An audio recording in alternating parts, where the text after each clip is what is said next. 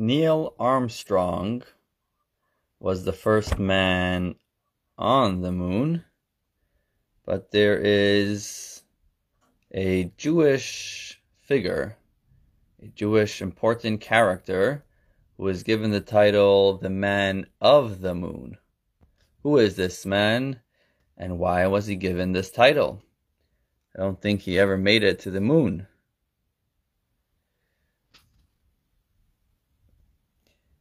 In the 1930s, a man doing construction in his home in the city of Jericho in Israel discovered a beautiful, intact mosaic floor of a synagogue from the 6th century. What three words were inscribed there in the mosaic? Good afternoon. Not from the moon, but from down here below, it's Tuesday, 12:15 p.m. Time for lunch and learn.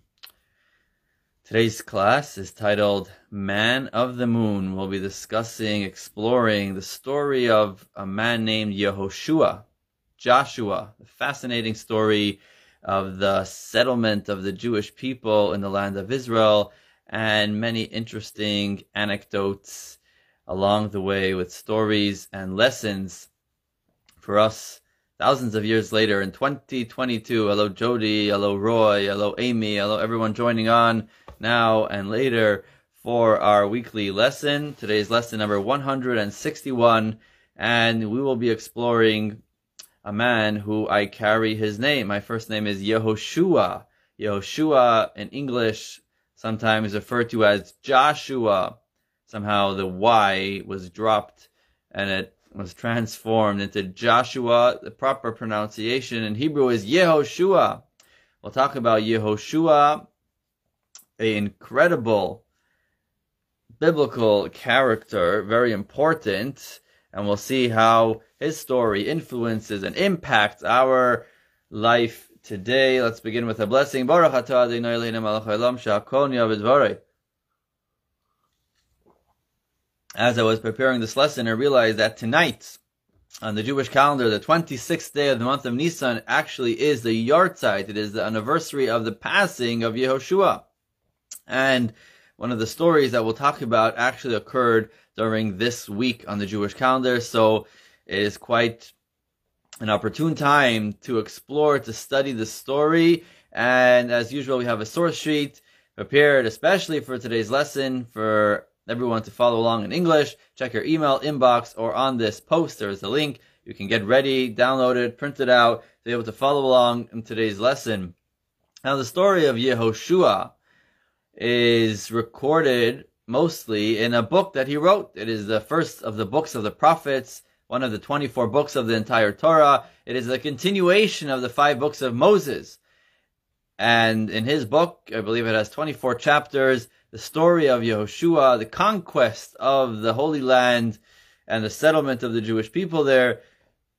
The story is recorded in that book, as well as in the five books of Moses, known as the Chumash. There are some episodes where Yehoshua is involved. We'll touch upon some of them, and we'll get a glimpse into the life of this important figure and how it its lessons apply to us. Here we go. Let's jump right in. Hello, Mark. We're on the source sheet. Source number one. Source number one. Moshe received the Torah at Sinai and transmitted it to Yehoshua. Yehoshua to the elders, the elders to the prophets, and the prophets to the men of the great assemblies. Here we have a quote what's known as Pirkei Avot. Actually, it is customary to study this during these weeks between Pesach, between Passover and the upcoming holiday of Shavuos in six weeks or so. And the very first Mishnah, the very first uh, paragraph of this tractate tells us Moshe, Moshe was the teacher of the Jewish people. Moshe received the Torah at Sinai. And he transmitted it to his faithful student, Yehoshua. Yehoshua in turn transmitted it and passed down the teachings to the elders. And the elders, in Hebrew, the Zakanim, the elders to the prophets, the sages to the prophets, and the next generation of the prophets, one prophet after another prophet, until eventually it was transmitted to the men of the great assembly, who eventually, after some time, was it was all transcribed in the Mishnah and in the Talmud. These were the teachings. We had the written law, but the teachings were transmitted orally from teacher to student, from teacher to student for generations. Who was the second link? Yehoshua. So he's way up there in the transmission of the Torah, the way we have it today, from Moshe to Yehoshua. Out of all of the Jewish people that were there then, Yehoshua was the primary student and transmitter of the Torah from his, from Moshe to the next generation, Yehoshua. We will talk about Yehoshua today. Source number two, we have uh, a couple of episodes in the Torah. Yehoshua was chosen as one of the 12 representatives of the Jewish people to scout out the land. So let's take a step back. The Jewish people come out of Egypt. 3,334 years ago. A couple of weeks later, they're at Mount Sinai. They receive the Torah and they build the, ta- the tabernacle in the desert. And about a year later, the plan is to go up directly to the land of Israel. And they sent scouts, one man per tribe of the 12 tribes of Israel to go up to the land of Israel and see what's doing. Unfortunately, 10 of the 12 tribes returned with a negative report saying the people are very strong, the cities are fortified, and we will not be able, we will not be successful, we will be crushed, and we should stay here in the desert. And God is upset with the people. The people believe the 10 spies with the negative report, doubting God's power a miraculous plan for the Jewish people, um, God decrees that this generation should live out their lives 40 years in the desert, and then the young generation, the next generation, the ones that are, will have faith, they will be the ones to enter the land of Israel. That was 10 of the spies. Two of the spies came back with a positive report. Who were these two spies? Source number two, for the tribe of Ephraim. Hosea, the son of Nun. Moshe called Hosea, the son of Nun, Yehoshua, before dispatching the spies. Moses, Moshe appoints Hosea for the tribe of Ephraim, but he changes his name. His name was Hosea, which means salvation. But Moshe called him Yehoshua. He added a Yud to the beginning of his name, and now his name was Yehoshua instead of plain Hoshea. Hoshua, now it was transformed into Yehoshua. Why? Meaning God will save you from the counsel of the spies. Yehoshua makes that the beginning of his name has God, his name, Yehoshua. Yud and the Hey is one of God's name. We have many names like that. Yehoshua, Yirmiyah, the end of the name there is part of God's name. Um, Yehoyada, Gedalia. We have another name of God, Raphael, Yechezkel, Michael, Gabriel, The El at the end of the name, that is God's name, and many names. We want to have God's name as part of the name. And Moshe, by t- changing his name, he was not just changing the way he was referred to, but changing his destiny and infusing him, imbuing him with the strength that Yehoshua, God should be your salvation. God should save you. Moshe, uh, detected that some of the spies were not onto something good. And he prayed that Yehoshua should not be swayed by the majority of the spies and should come back with a good report. He prayed for him. And thus his name began, became Yehoshua. Only Yoshua and Kalev remained alive of the men who went to tour the land. Those 12 men, 10 of them came back with evil report and they ended up dying in the desert. Only Yoshua and his colleague, colleague, a man named Caleb or Kalev, who parenthetically was a brother-in-law of Moshe, Moshe's sister older sister Miriam married Kalev.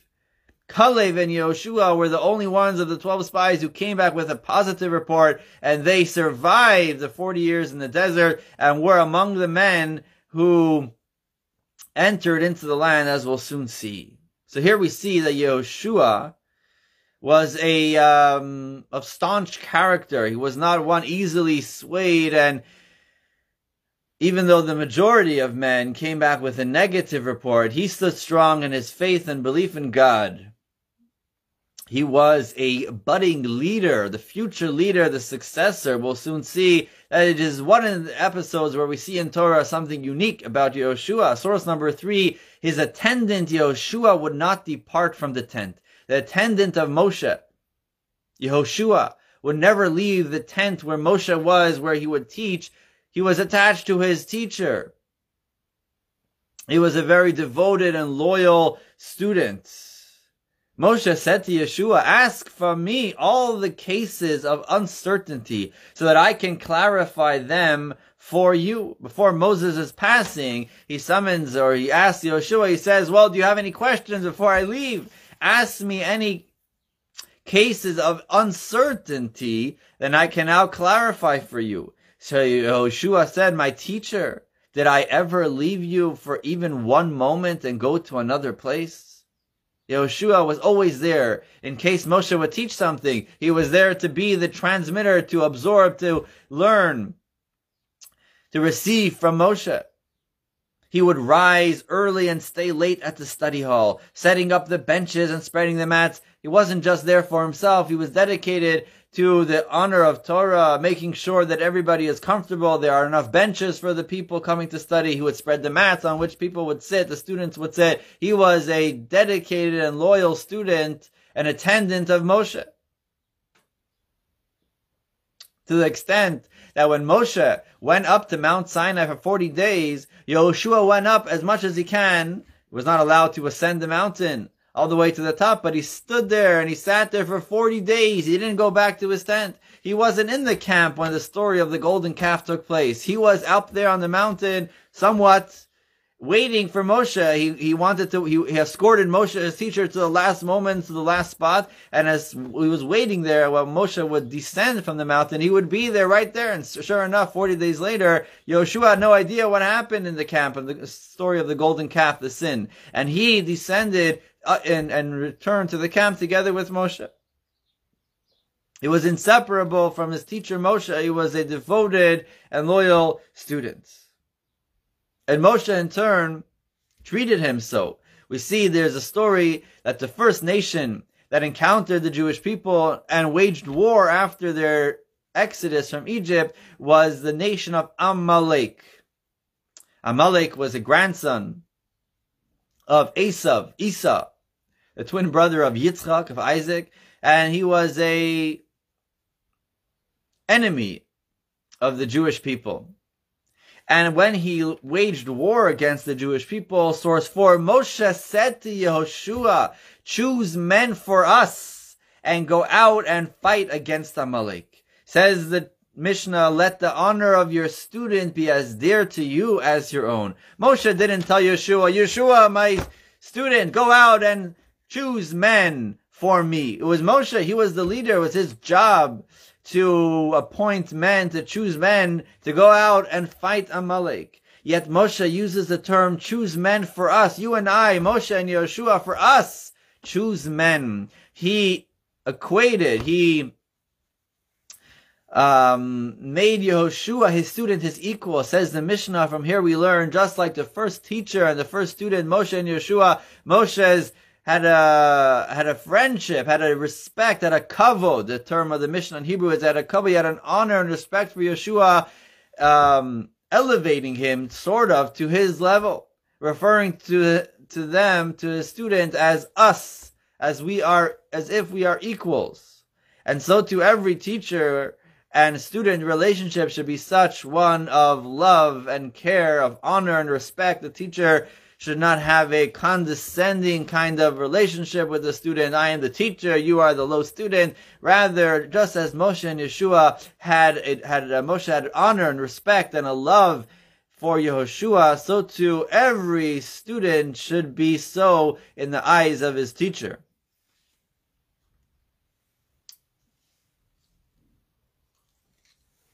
When it came close to the time for Moshe to pass on he had a request from God.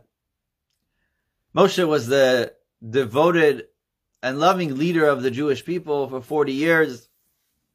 From age 80 when he took them out of Egypt until 120 when he passed away. And source 5 tells us that Moshe requests from God, let the Lord, the God, spirit, the God of spirits of all flesh, appoint a man over the congregation. What does this mean? Moshe is referring to God, let the Lord, the God of spirits. Very uncommon expression. We don't find that often. Why is Moshe stressing specifically at this request when he's asking God to appoint a man to lead the congregation after his passing? He uses the title, God of spirits of all flesh. Says the Midrash, Master of the universe. Moses was saying the character of each person is revealed to you. And no two are alike. You are the God of spirits. You recognize that the character of each person is different. No two people are alike, just like we don't look the same. Our way of thinking are, isn't the same. Our personalities are different. God is the God of spirits. He knows each individual character of each person and deals with them according to their level, according to their character. Hello, Judy. Appoint over them, Moshe was asking, appoint over them a leader who will tolerate each person according to his individual character. God, and Moshe is asking of God, you are the God of spirits. You know that there are different spirits, there are different strains, there are different kinds of people. Each person is differently. Just someone once came to the Rebbe uh, with a book, and he wrote this. He tells the Rebbe he wrote this book it's called uh, the Principles of Education, the rules in Hebrew, klalei.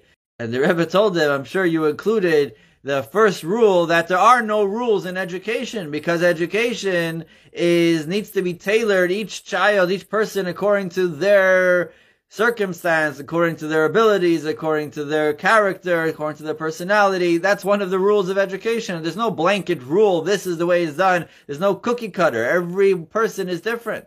And Moshe was imploring, Moshe was asking God, you are the God of spirits. You recognize it is revealed to you that not every person is the same. I want a leader to take over myself, to be my successor, one who can recognize and tolerate each individual and lead them according to their unique capabilities and personalities. And indeed, God responds. Source 6, the Lord said to Moshe, Take for yourself Yehoshua, a man of spirits, and you shall lay your hand upon him. By his word they shall go, and by his word they shall come. Even though Moshe, the Midrash says, had in mind maybe his own two sons. He had a son called Gershom. He had a son called Elazar, Eliezer, excuse me.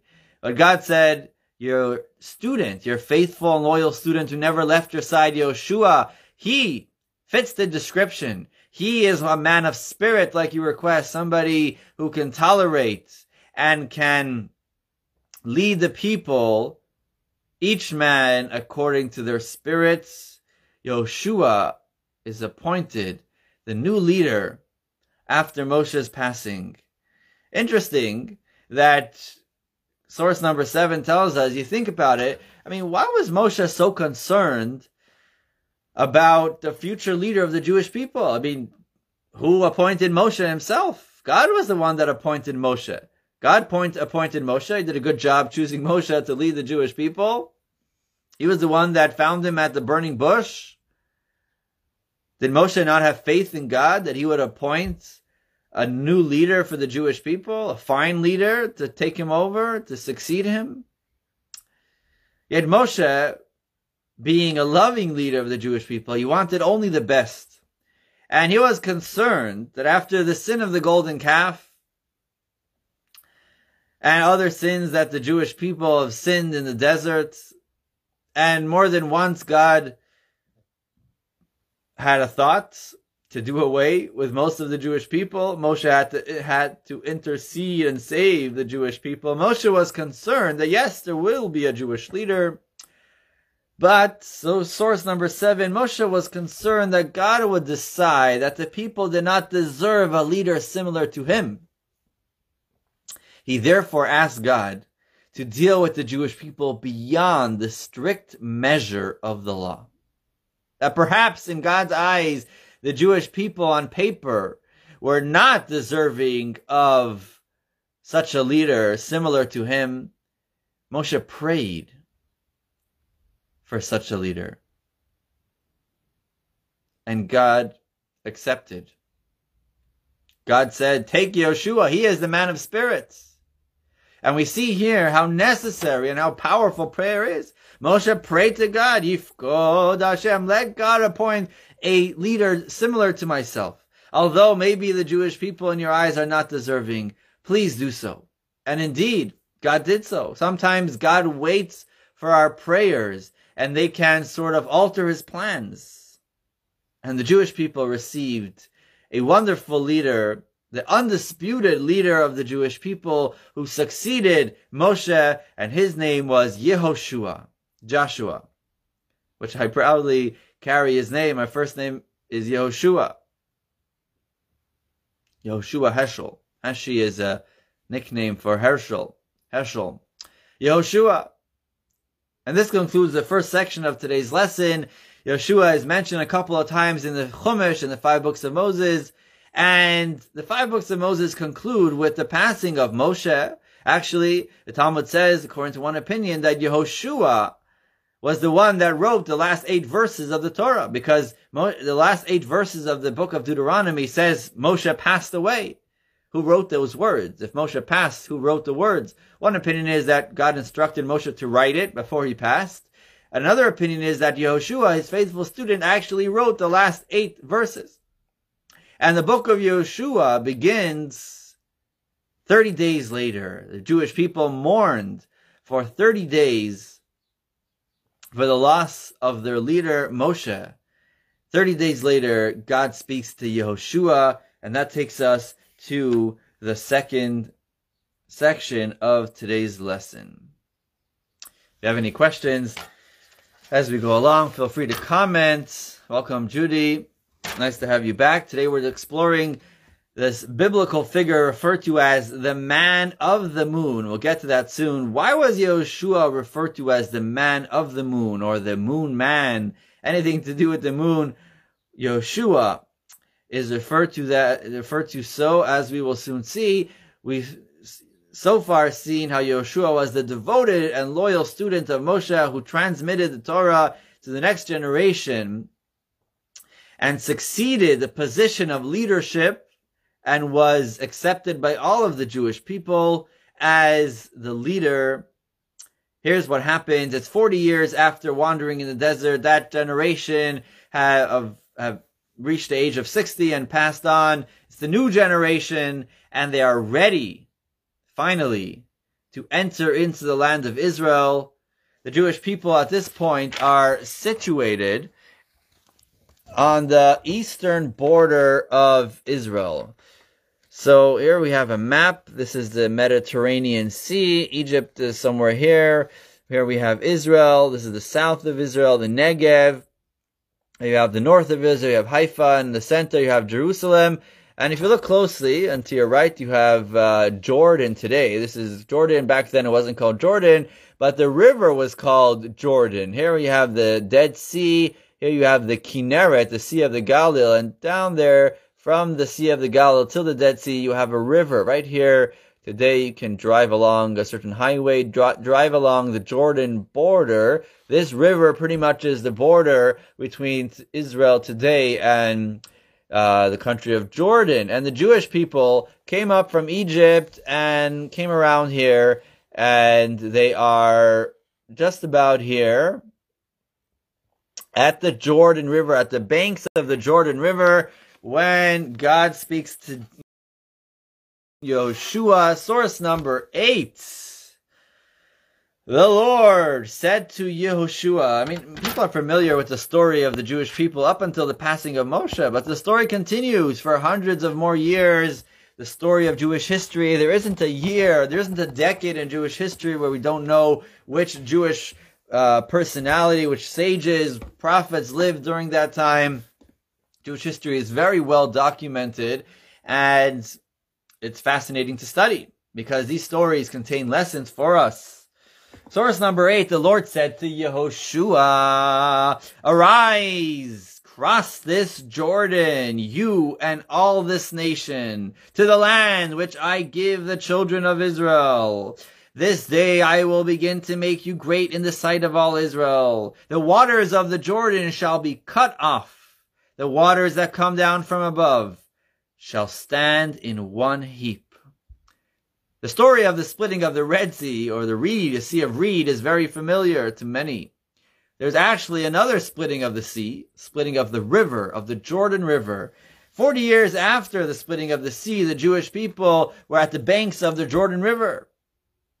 And the sea, the river called the Jordan River, split for them. This happened a few days before the holiday of Pesach, on the 10th of the month of Nisan. And the story is described at length in the book of Yehoshua, how the Kohanim, the priest, carrying the ark, carrying the Aron, with containing the tablets with the Ten Commandments, put their feet into the eastern side, eastern shore of the river, and instantly the river flowing from the north began to pile up and the river split. The Jewish people passed over into Israel from east to west, and they are now in Israel. Israel at the time was settled or occupied by 31 kings or seven, mainly seven nations, the Canaanites. And they were aware that this land belonged to, was given by Abraham, who lived there a few hundred years before. The Jewish people are left to be, be settled in Egypt and eventually enslaved in Egypt. And this was common knowledge that this land was promised to Abraham, to Abraham, to his son Yitzchak, to his son Yaakov, and to the Jewish people that this land of Israel is an inheritance, a gift from the Creator, from God to the Jewish people. And they will return and it was now time. They have heard of the great miracles, and this was uh, a, a challenge for them. Here, the Jewish people are coming back to the land of Israel. Source number nine. The first city that the Jewish people encountered, the capital that was on the eastern border, was the city of Jericho not Jericho, New York. Jericho. In Hebrew, Yericho. Yericho, still a city today, probably one of the most ancient cities of the world. The city of Yericho was a fortified city with a wall around the city. And God planned for the first city to be conquered by the Jewish people should be a miraculous one. The victory the conquest should be one of miracles, demonstrating to the people of the land that this is not just a nation coming to settle a foreign land. This is God bringing his children to the land that he gifted to them. What happened was the Jewish people were commanded by God through Yehoshua to circle the city, the walls of the city of Jericho, for seven days. Actually, this week, we find ourselves now, the week following Pesach was the week that every day of the week, they circled the wall. They marched around the wall, blowing shofars, carrying the ark. They had a parade a march around the walls of the city every day once. Day number one, day number two, today would have been day number four, day number five, day number six, and on day number seven, they were commanded, source number nine, on the seventh day, they rose early at dawn and circled the city seven times. When the Jewish people, when the people heard the trumpets, they shouted with a great shout and the wall fell down in its place. A great miracle occurred. This is recorded in the book of Yeshua. I'm not making it up. That the walls of Jericho sunk in their place. The people inside, the inhabitants were shocked and the Jewish people caught them by surprise and were easily able to take uh, take over the city of Jericho. After this miraculous event, the walls not crumbling, not falling, not breaking, sinking into the ground. The mighty tall walls of the city of Jericho, after seven circuits on the seventh day, sunk into the ground.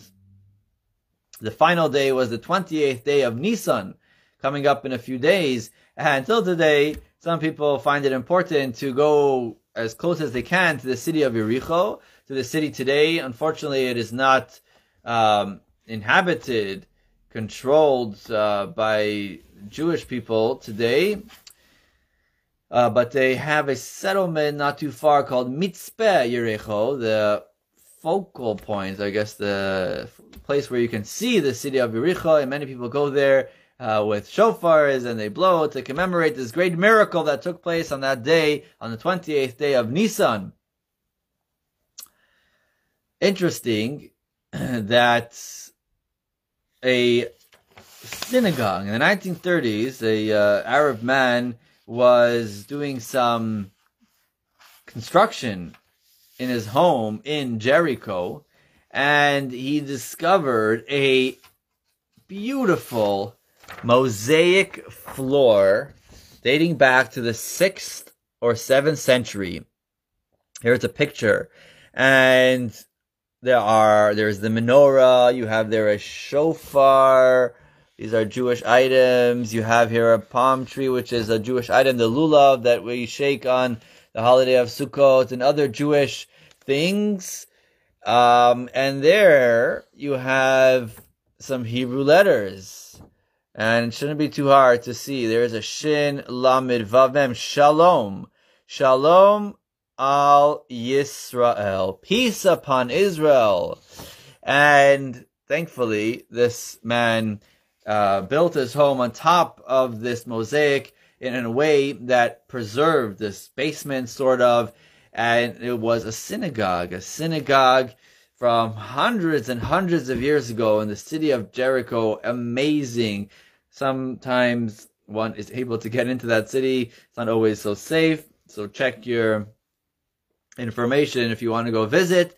But one of the most ancient synagogues with a intact mosaic floor with Hebrew inscriptions in the city of Jericho. This was the first city, the capital of the land of Canaan, the first city the Jewish people encountered, led by Yehoshua, and miraculously conquered this city.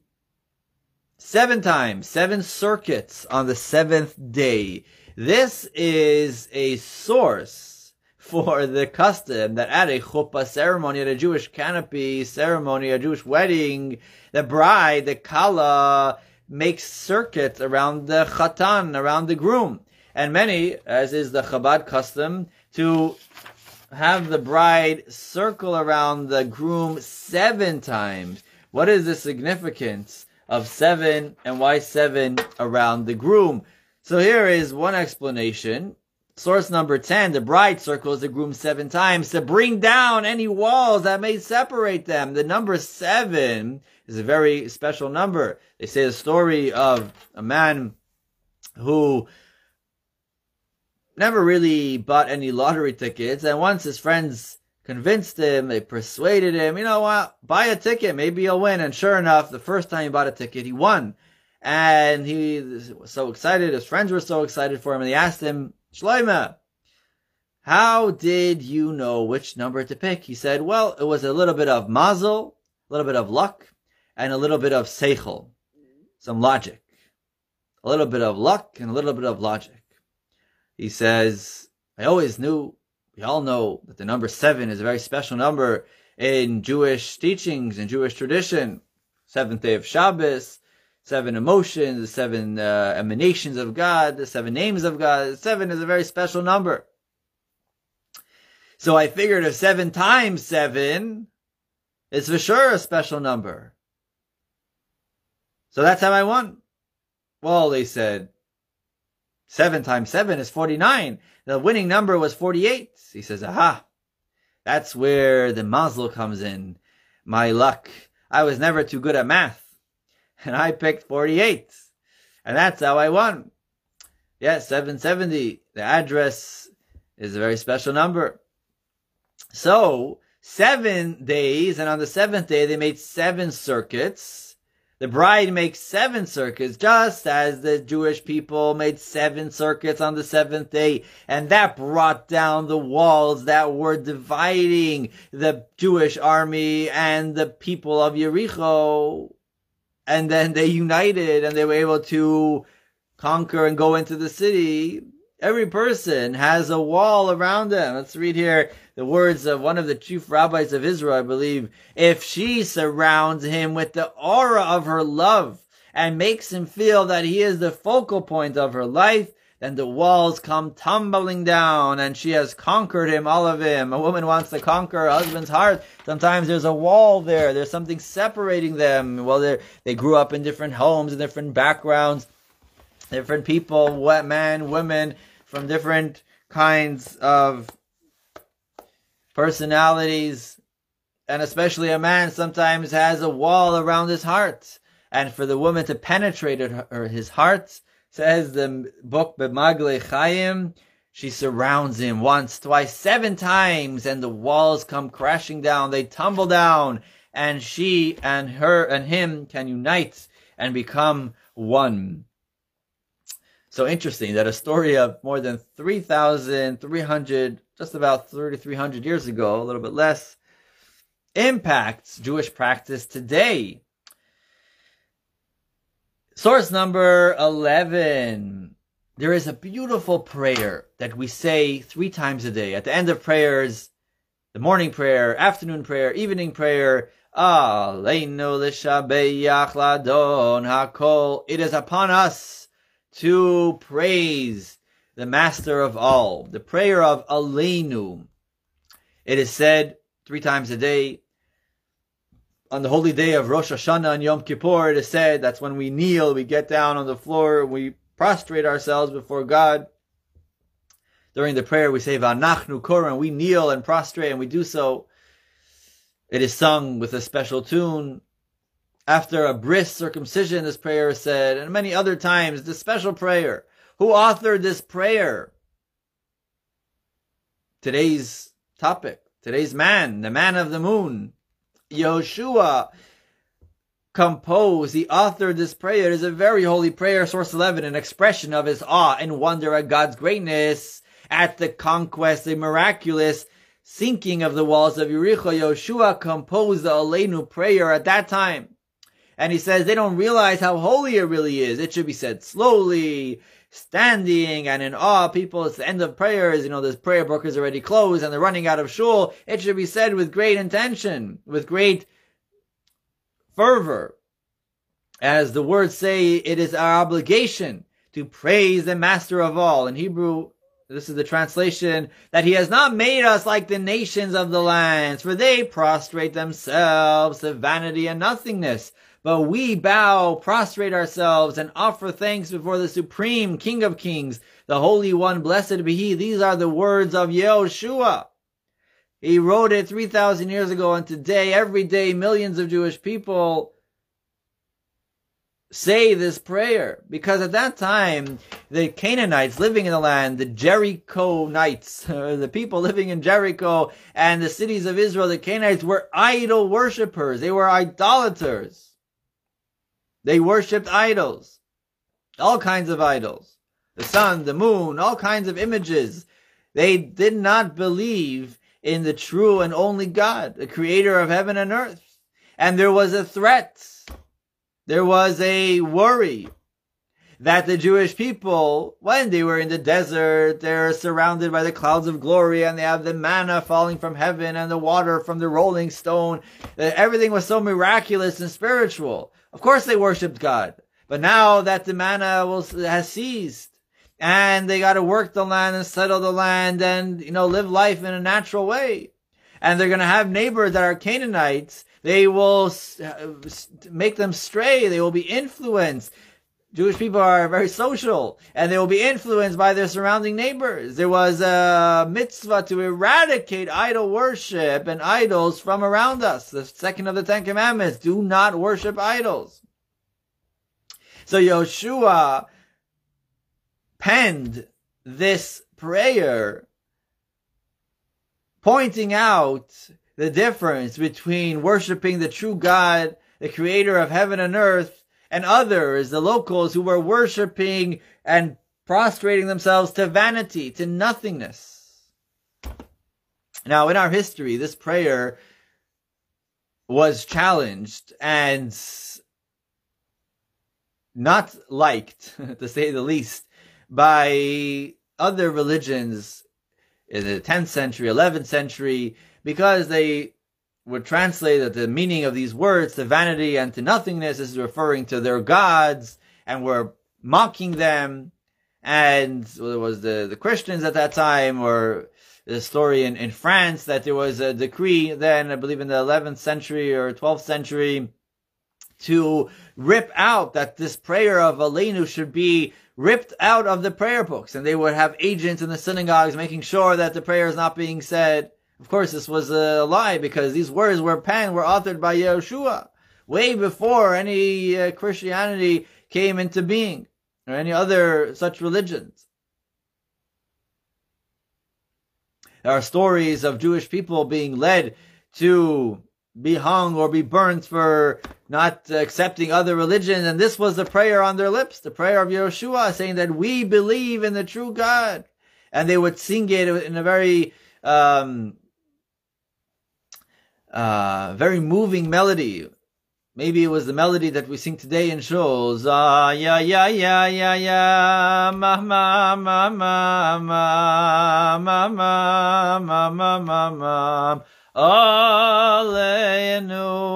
It is upon us. And it goes higher and higher. Can come to Shul on Rosh Hashanah and Yom Kippur to hear it goes higher, and then we kneel and we prostrate ourselves. This is a very special prayer. Who was it authored by? Yehoshua. There are many such stories, miraculous stories, how there was decrees to omit it, and how the Jewish people uh, would not give in. This was a special prayer authored by Yehoshua to say it. To say it, uh, praise God. Source number 12, to wrap up the story of Jericho, the story of the conquest, Yehoshua Cursed be the man, says he made a proclamation to the Jewish people, cursed be the man before the Lord that builds this city Jericho. The city was, was taken over, was destroyed. And Yehoshua, being that this was the first city, he did not want anyone that this city should never be rebuilt. Why? And he gave a strong curse. He said that the man who will rebuild the city with the death of his firstborn, he will place the foundation, and with the death, death of his final son, he will place its doors, install its doors. A very heavy, strong wording. Nobody should rebuild the city. The city walls should lay in ruins. And one of the reasons given is by Maimonides, as long as the sunken walls remained there undisturbed, it would be clear that this city had not been taken by any human conquest. He wanted that there should be an eternal uh, reminder to the Jewish people and all that this city, the first city, was not taken. The Jewish people are not here by human conquest because they were mighty and they were just occupiers and coming into the land. This was with God intervention. The walls didn't break down like an army would break down a wall, crushing the stones and having them fall over. The walls sunk into the ground. And the walls being there just like that with the tips of the walls intact, just sunken, would be a testimony to all future generations that the conquest, the settlement of the Jewish people on the land of Israel was done by God, and the Jewish people should remember that. They should follow the word of God and not be enticed and not be influenced by the ways of the Canaanites worshiping idols. And that's why Yoshua made this curse. Unfortunately, a few hundred years later, there was a man, a Jewish man, when idol worship was rampant by the king of Ahab, a Jewish king of the, of the ten tribes in the north, a man named Chiel, who indeed did rebuild, uh, guess, part of the city, and his sons died just as Yoshua had cursed hundreds of years years earlier. That was this story took place in the times of Elijah. It's recorded in the book of Kings. Very interesting story for another time. Before we move on to our next section, interesting that in the 1950s, early 1950s, there were archaeologists that did some work excavating around the city of Jericho, and indeed they found walls intact, sunken into the ground. You can do some research and find out these weren't, I don't believe, even Jewish archaeologists. There were other Bible researchers, and they have all kinds of um, documentaries and stuff that you can read up about the findings of the archaeologists explaining how what they found matches the biblical story recorded in the book of Joshua of the conquest and the miraculous sinking of the walls of the city of Jericho. Moving on to uh, the next section, source number 13. Let's talk about a woman. We talk about Yehoshua. Who was the woman behind Yehoshua? There was a woman living in that city, in the city of Jericho. In the city of Jericho lived a woman. Her name was Rachav. Rachav. Rachav means wide. Rachav was her name, and she was a woman living in the city of Jericho, Jericho, and Rachav said, source number 13, Rachav said, hello Stan, and hello everybody joining on to our weekly lunch and learn. Let's get some comments. If anybody has any questions, um, any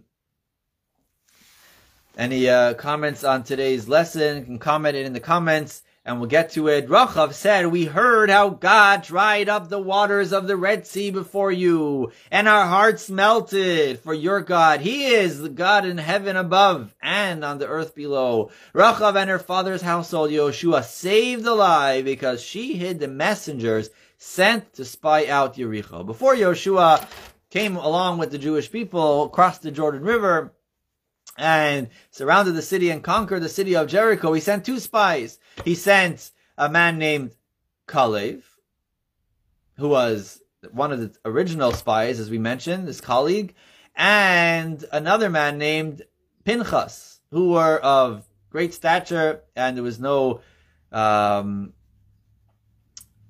there was no issue sending them and not being worried that they'll come back with a negative report like the, as the previous spies. And they went into the city, they sneaked into the city of Yericho to spy out and see what is the, you know, you know, to gauge the, the spirit of the people of Yericho. Heard that the Jewish people are coming, and they stayed in the home of a woman named Rachav. Rachav's home was in the wall, was part of the outer wall surrounding the city of Jericho, and attached to the wall was her home. And they went to her home because she was a busy woman, and many people would come to her home. She fed them, and it was a good place to gather information. And she protected them. They were discovered. The king of uh, Jericho had heard that these two spies were here from the Jewish camp, and she hid them. A whole story that the book tells us.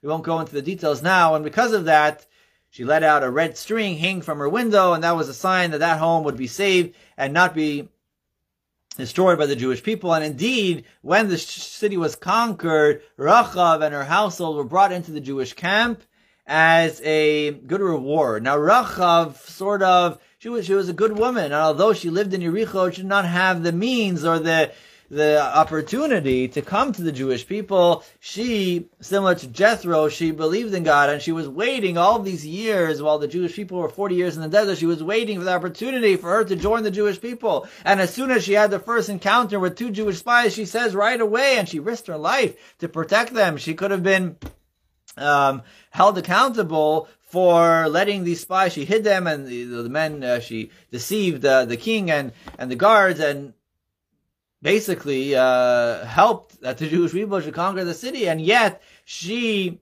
proclaimed that the God of the Jewish people, the God of the Creator of heaven and earth, He is the true God. And she converted and joined the Jewish people at that time. Now the Midrash tells us that Rachav in, in uh, the Torah she is referred to as Hazona. She was actually uh, refer, uh, uh, a prostitute, a harlot. Not a very uh, nice description, but the Torah tells us like this in the Midrash, source 14, Rachav the harlot was 10 years old when Israel left Egypt. And all 40 years that Israel was in the desert, she plied her trade. Wow, from the age of 10, she was busy. And that's actually how a lot of people were hanging around her home. And she was one of the mo- four most beautiful women. We learned a few weeks ago, Esther was one of the four beautiful women. Sarah, Abigail, one of King David's wives, and Rachav. And many of the kings and high officials would come visit her secretly, openly, and she was busy. At the end of 50 years, she converted, saying, Lord of the universe, I have sinned with three things. Forgive me by virtue of three things, the rope, the window, and the wall.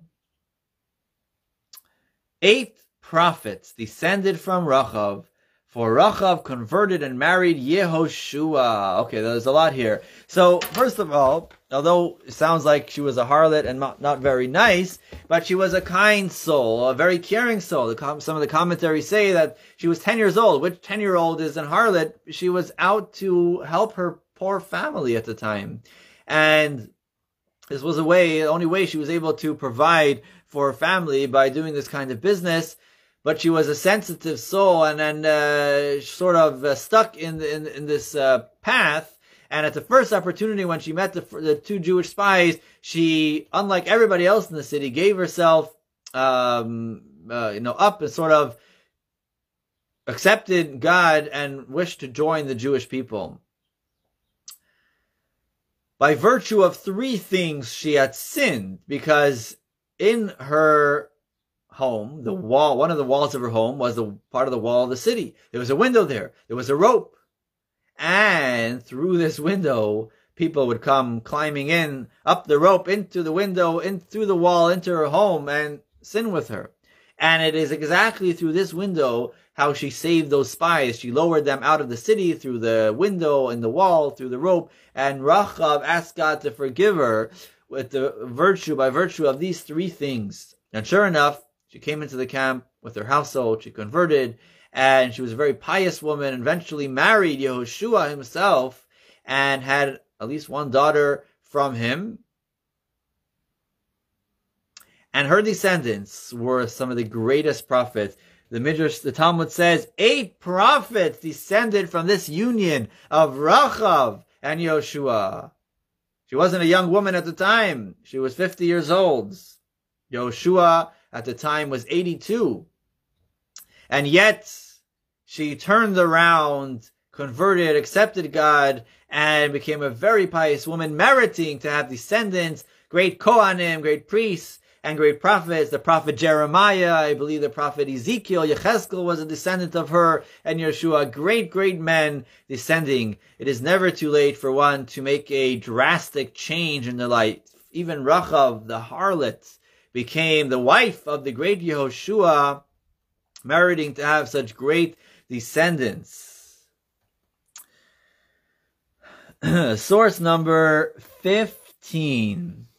After the conquest of the city of Jericho, the Jewish people moved on to the next city, the city of Ai. But before that, Yehoshua did something very important. Source 15, according to the, uh, heeding the word of God, Yehoshua made for himself sharp knives and circumcised the children of Israel. It's a good idea to have a very sharp knife for a circumcision, otherwise it can get a little pain, more painful. It was very sharp, and he circumcised the children of Israel, for they had not circumcised them by the by the way, because of the way. What does this mean?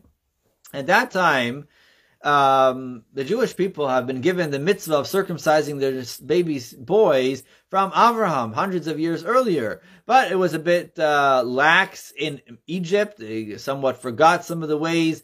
They had done so in the times of Moshe 40 years earlier, but while they were in the desert traveling 40 years, they were wandering from here to there, and they were not, they did not know when the pillar of smoke would rise and it was time for them to, um, travel on in the desert. And they did not have an opportunity to circumcise their baby boys because once a baby boy is circumcised, it is not healthy to start traveling around. So many of the new generation of baby boys under the age of 40 were not circumcised. And at this opportunity, Yoshua circumcised them. Now, if you think about it, once a nation is being circumcised, these were men of uh, army men. They were uh, many in the age of between over 20 years old, which was the age uh, to be drafted to the Jewish army. And yet they circumcised. You know, there's another story in Torah where uh, the city of Shechem and the two brothers Shimon and Levi, the sons of Jacob, after their sister Dinah was um, was raped by a man named Shechem in the city of Nablus, they told them to get a circumcision, and then when they were very weak, they were had a very easy time conquering them. And yet the Jewish people were making themselves vulnerable by circumcising the entire nation, the men of army, because this was a spiritual kind of conquest. This was doing the word of God, making a bris. This would in no way, this would in no way affect, lessen, their ability to be able to conquer and settle the land of Israel. On contrary, this was a great preparation, making sure they have a bris, doing a mitzvah.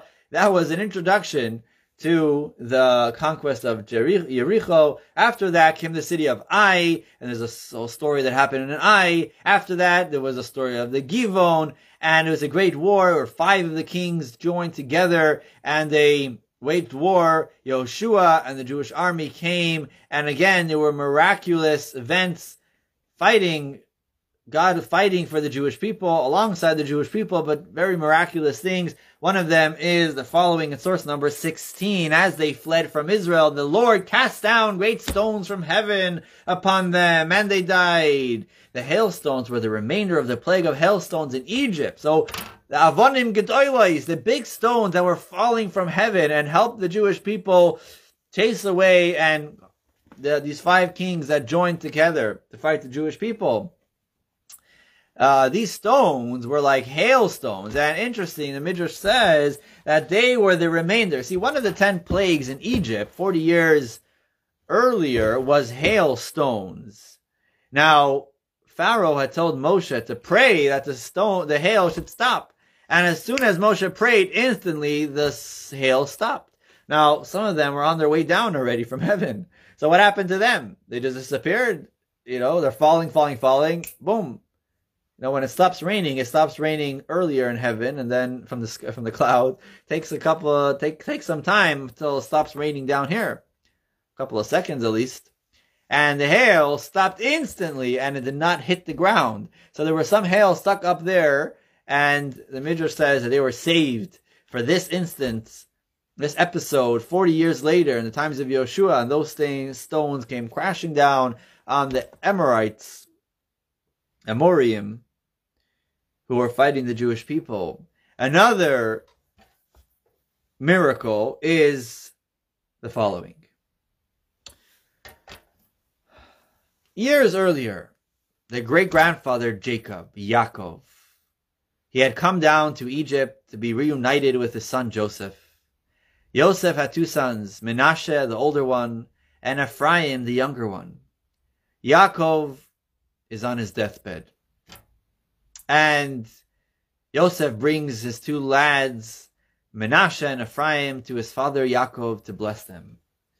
And Yaakov does something mysterious. Now, usually the right hand in Jewish tradition, especially, is the more dominant one, the more kind one, the stronger one. And the left hand is the secondary hand. Here you have a picture. This is not real, by the way. it happened uh, about 3,500 years ago. It's Yaakov blessing, giving a blessing, and it's customary that when a blessing is given, the hands are rested on the heads of the recipient.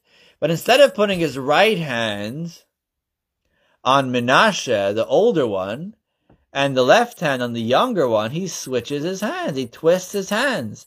Why would he do that? Usually the older boy, if he's older, he should get the right hand, and the younger one should get the left hand. But Yaakov twists his hands and puts his right and dominant hand on the younger one, Ephraim. Why does he do that? And his son, Joseph, is astonished. He tries correcting his father. Source number 17, Israel, another name for Jacob, stretched out his right hand and placed it on Ephraim's head, although he was the younger. And his left hand he placed on Menashe's head. He said, he too will become a people and will be great. But his younger brother will be greater than he, and his children's fame will fill the nations. The dominant hand, the greater blessing was given to the younger son Ephraim. Why?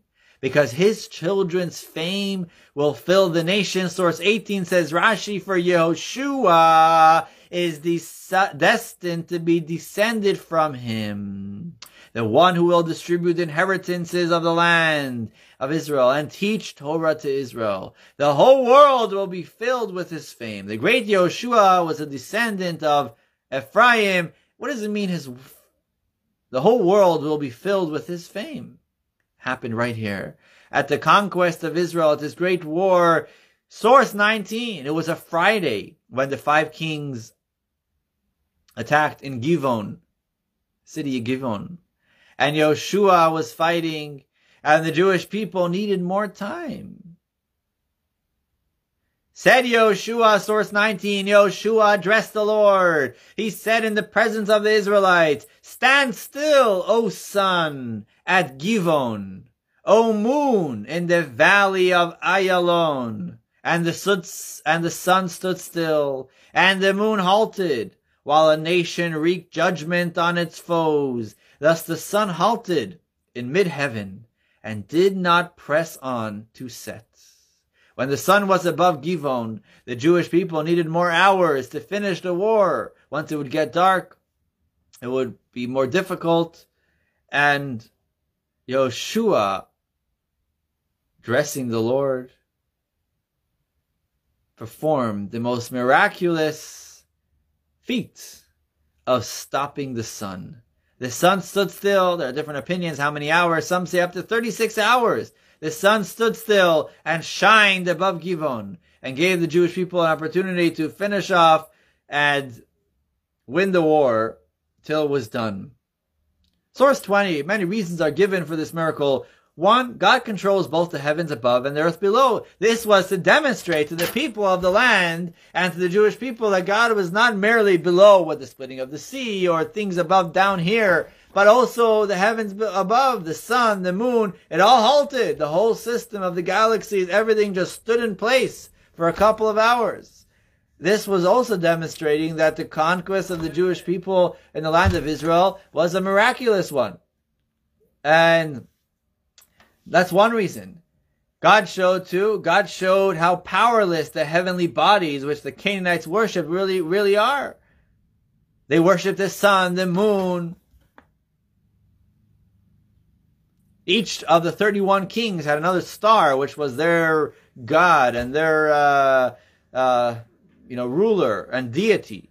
And by mixing things up and halting the system, the the the the cycles of the sun and the moon halting everything, God was crushing and demonstrating that their deities were powerless. They were merely tools in the hands of God. Yes, the sun is very powerful, but it is merely like an axe in my hand, the hand of a builder. Yes, the axe is breaking the, chopping the wood, but it is my power that is uh, just using the axe. And the Jewish people wanted to finish the battle before Shabbos to be able to celebrate that holy day. It was a Friday, and they wanted to finish the battle before Shabbos so they can celebrate the holy day uh, and resting from the war, and many other reasons given for this great miracle of the stopping of the suns. You have the splitting of the Jordan, you have this sinking of the walls, you have the falling of the stones, the sun halting. These are all great miracles performed by Yehoshua, maybe not as well known, but recorded in the Torah, in the book of Yehoshua. And that leads us to our final section. Let's try to wrap this up. Our final section of why was Yoshua called the man of the moon. We're getting to we're getting to that. Um, Yehoshua, source number twenty-one. You think of all these wars, you say, hey, you know, sounds a little bit mean. All these people, they were living in Israel. So source 21 tells us that war would not be should not be waged against anyone until they are offered the opportunity of peace. Yoshua sent three letters to the Canaan lands. First letter said, whoever desires to flee should flee. Hey, you know, we're coming here by the word of God. And uh, if you want to flee, you have a chance. Go, take your stuff, pack them up, and move. Uh, you know, you got some time. Source, then letter number two. Whoever desires to. Okay, here we are. We're back. Whoever desires to make peace, make peace. Now, peace would mean that, listen, we're coming into the land. We are going to eradicate any idol worship. You have to, you don't have to convert and become Jewish, but the seven Noahide laws, believing in the true God and, and, um, not worshiping idols and justice and so on. Those Noahide laws will be enforced. You want to accept and be peaceful? That's okay. Then number three, if you ever desires war, you don't want to be peaceful, you don't want to flee, should do battle. None of the nations fled. Actually, one nation fled, the Girgashi. None of them chose peace besides, oops. And the rest of them chose battle. Even though they heard of all these great miracles, somehow they would just not give up. Source 22, the book of Yoshua continues after these miraculous war- wars that were won. Yoshua took the whole land and gave it for an inheritance to Israel, according to their divisions by their tribes. That's why it's called Israel. It was given to the children of Israel. According to their divisions by their tribes, each tribe got their own territory. And the land rested from war. It took seven years to conquer the land and 70 more years to split up the land and settle the land. And the Lord gave to Israel the entire land that he swore to give to their fathers. And they inherited it and dwelled in it many years after God had promised it to Abraham, to Abraham, and said, to your children I will give this land, and Isaac and Jacob, and from generation to generation they had this promise. And when Moses came to the Jewish people in Egypt, he said, I'm taking you out of Egypt to bring you to the land flowing in milk and honey, to the land of Israel, which God had promised to our forefathers. Finally, in the days of Yeshua, he was the one, the descendant of Ephraim. His fame filled the world with this great miracle of the sun halting and the inheritance of the land of Israel. And that is why Jacob put his right hand over the younger one, the great great grandfather of Yehoshua. Sourced Source 23. Yoshua led the Jewish people from age 82 until his passing. Tonight, the 26th day of Nisan, is the anniversary of his passing. At age 110, Yoshua is buried in a place called Timnas Serach in the territory of his tribe in Ephraim. Today, it can be uh, visited. I believe, uh, I think it's in the West Bank. Somewhere in Israel is where he is buried. They have a grave, and ancient uh, sort of building over his uh, grave, this Yehoshua, the son of Nun, buried in Israel. Today you can visit the gravesite of the successor of Moshe, Yehoshua. Says the Talmud, source 23, the face of Moshe was as bright as the face of the sun. The face of Yehoshua was like the face of the moon. What does this mean? Simply, the sages were saying that uh, you know Moshe was greater than Yeshua. His face shone like the sun. The sun is so much more powerful. Moshe was the one that gave the Jewish people the Torah. He was the first leader of the Jewish people. There was no one like him that spoke face to face with God. Moshe was like the sun, and Yoshua was like the moon. The moon also gives light, but not as much as the sun. But the deeper meaning is continuing here as the moon has no luminance of its own, but receives all of its light from the sun. So had Yehoshua completely abnegated himself to his master. Yehoshua was the true student. He was a re- reflection of his teacher Moshe. Talmud says that as long as Yoshua was alive, it was as if Moshe was alive. He was the faithful and loyal student. His whole being, his whole identity was of his teacher. He was like the moon. The moon has no light of its own. The moon is just a moon. It is a, a, a, bare, a plain planet. It doesn't have light, but it is a vessel to reflect the light of the sun. The sun shines onto the moon according to its position. It reflects and gives light to us. Its whole life, its whole light, it comes from the sun, but he is the vessel. He is he has the humility sort of to just reflect the light of the sun. And similarly, Yeshua, Yeshua was the true loyal student of Moshe. His whole identity was all what he studied from Moshe. He transmitted that to, that to the Jewish people, and he shown to the Jewish people, reflected to the Jewish people the light of Moshe as the moon reflects the light of the sun. Yeshua was like the moon reflecting the light of his teacher Moshe. Deeper, source number 24, which is our last source for today. You know, Moshe was sort of this holy man who was like half angel, half human, sort of going up to the heavens or for the top of the mountain 40 days 40 nights no eating no no drinking no sleeping learning the torah from god. And he brings the torah down to the world. It's sort of a um, approach of uh, from above to below. Yehoshua, on the other hand, is like the moon. Source 24. Yoshua is compared to the moon, which has no light of its own and merely reflects the sun's light. This represents a bottom-up approach to godly service. The idea of elevating the physical world into a moon, a vessel for godly lights. Yoshua's mode has the unique advantage in that he achieved that the world itself should become godly. Not just that it had godliness imposed onto it. Moshe was the leader of the Jewish people that stayed in the desert. They were in the heavenly atmosphere. They had the manna, they had the clouds of glory, they were protected, they were cared for. All they did was study Torah and do spiritual things. They witnessed Mount Sinai and all the great things. It was like a, a very holy kind of life like the sun shining. Moshe, their teacher, represented that. Yoshua was the leader of the Jewish people who conquered the land, settled the land of Israel. No more manna. They had to work the land, plow and plant and sow and, and, and reap and work hard. They lived amongst the Canaanite, the people that to eradicate, had to deal with them, they had to wage war, settle the land, destroy the idols,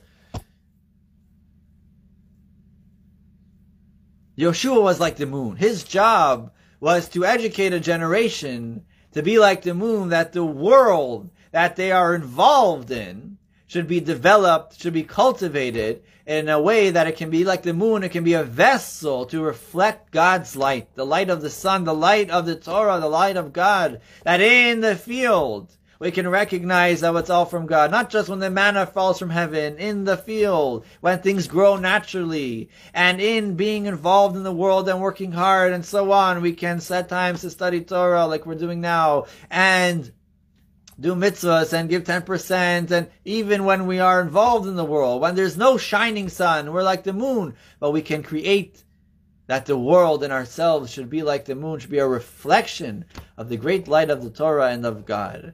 This wraps up today's lesson about this most unique and important biblical character named Yehoshua, Joshua, the successor, the student of Moses, which led the Jewish people into the land of Israel at first, to settle the land of Israel. The Jewish people lived there for hundreds of years following that. Eventually came, after Joshua, came the elders and the prophets, Shmuel, then King Shaul, David, Shlomo, David, King Solomon, they built the first temple, then there was a destruction, they came back for the second temple, hundreds of years. It was never a time that Jewish people were never living in the land of Israel, whether most of the nation, all of the nation, and some of the nation, some families, till today, where there are millions of people living in the holy land of Israel. Thank you for joining us. If you have any comments, now is a good time. Uh, this is our weekly Lunch and Learn session. Take a moment to share this post so others can benefit from these teachings as well. Interesting that just leave you off with a little uh, number, gematria. So, what was the total amount of circuits that the Jewish people circled the city of Jericho? They did seven days. The first six days, every day was just one circuit. And on the seventh day, there were seven circuits. So, how many circuits is that? Seven plus 6 equals 13. 13 is a very Jewish number. Echad is 1. The word Echad, Aleph, Chet, Dalet is Aleph is 1, Chet is 8, Dalet is 4, is 13. The number 13, Bar Mitzvah, the 13 attributes of mercy, the number 13 is a very special number, and we just see here that every detail of the story has so much significance, has so much meaning. There are so many commentaries and Oh, there we go. We're back on. That was just a glimpse. Um, thank you for joining us, and hope to see you next week for another lunch and learn. Sei gesund and enjoy a wonderful spring day.